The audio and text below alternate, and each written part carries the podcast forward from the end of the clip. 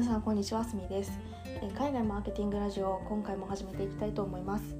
このラジオは広告制作会社でプロデューサー兼マーケターとして働く私すみが本業のマーケターにも副業のマーケターにも役立つ海外のマーケティング情報や海外の情報を集めるためにやっている英語の学習についてお話ししていくラジオです。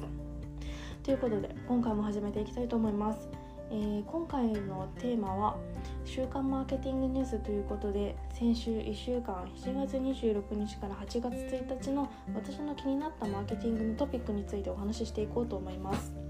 え今回も3つのトピックについてお話を深掘りしていこうと思います、えー、先週の全てのニュースについては私のブログであるノートの記事の最後にまとめています、えー、こちらのノートの URL はこのラジオの概要欄にも貼っておくので合わせてぜひ読んでみてください。ということで、えー、今週の3つのトピックなんですが1つ目は Facebook がメタバースの開発を本格化するということ。2つ目は GAFAM の四半期決算発表。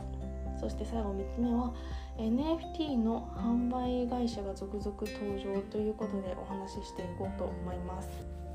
まず1つ目は Facebook がメタバースの開発を本格化させるというニュースです。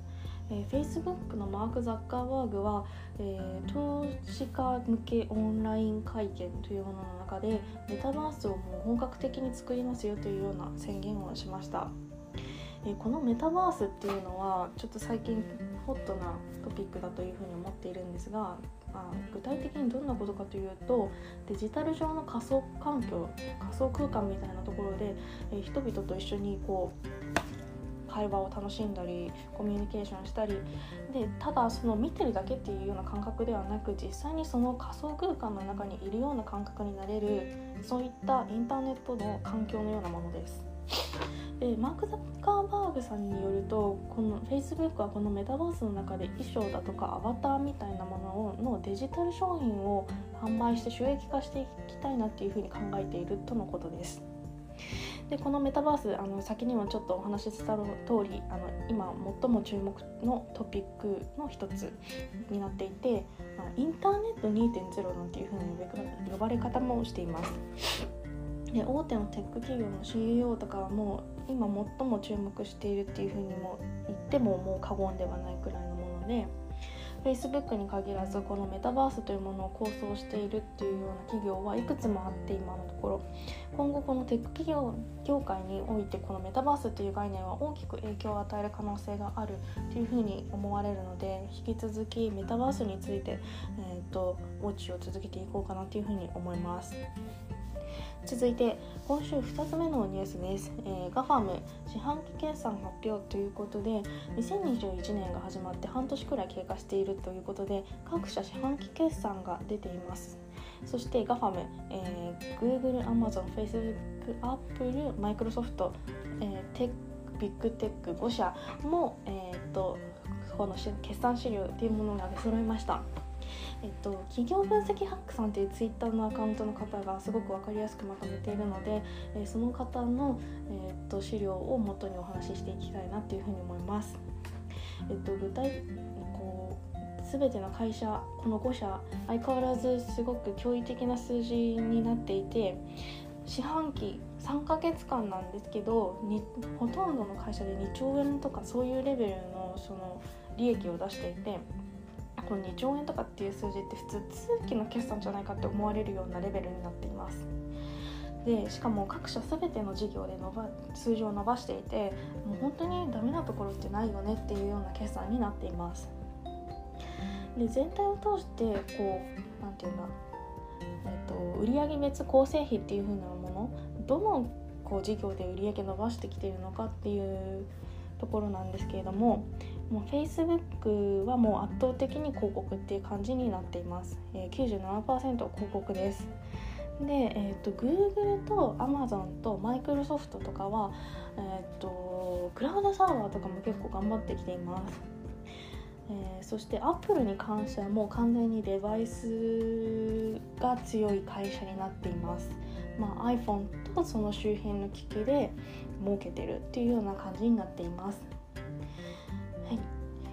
ということで、えー、四半期決算についてでした。でこの内容についてはもうちょっと深掘りしてお話ししたいなというふうに思っているのでちょっとブログでも今後書いていくかもしれません、えーと、まとめたらまたお知らせしたいと思います。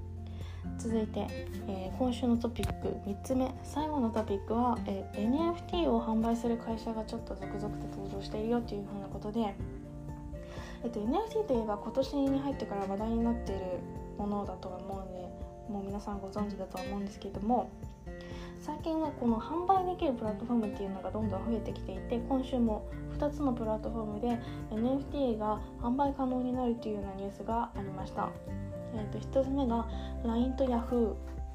の2社で合同で NFT をヤフオクで取引可能にするということ。そして2つ目は Shopify Shopify で NFT の販売が可能になるということで、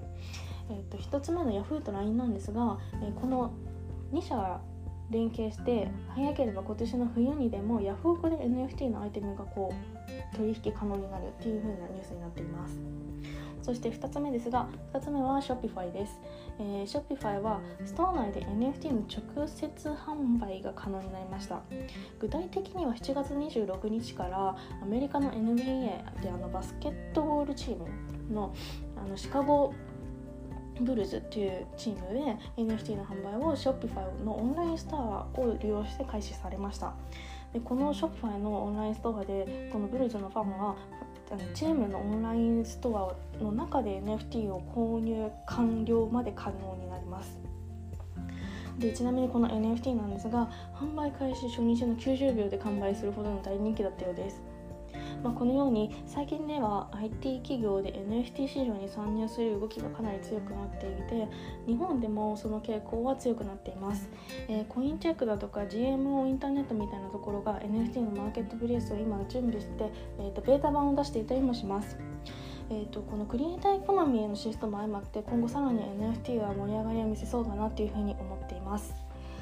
ということで、えー、今回は、えーと、週刊マーケティングニュースということで、えー、先週のトピック3つについてお話ししてきました。いかがだったでしょうか、えー、今回もここまで聞いていただきましてありがとうございました、えー、このラジオを気に入ってくれた方はぜひフォローといいねしていただけると嬉しいです。そして私すみは毎日 Twitter やブログで最新のマーケティング情報や、え私の英語の学習についても発信しています。こちらもぜひ合わせてフォローお願いいたします。ということでまた次回お会いいたしましょう。以上つみでした。ではまた。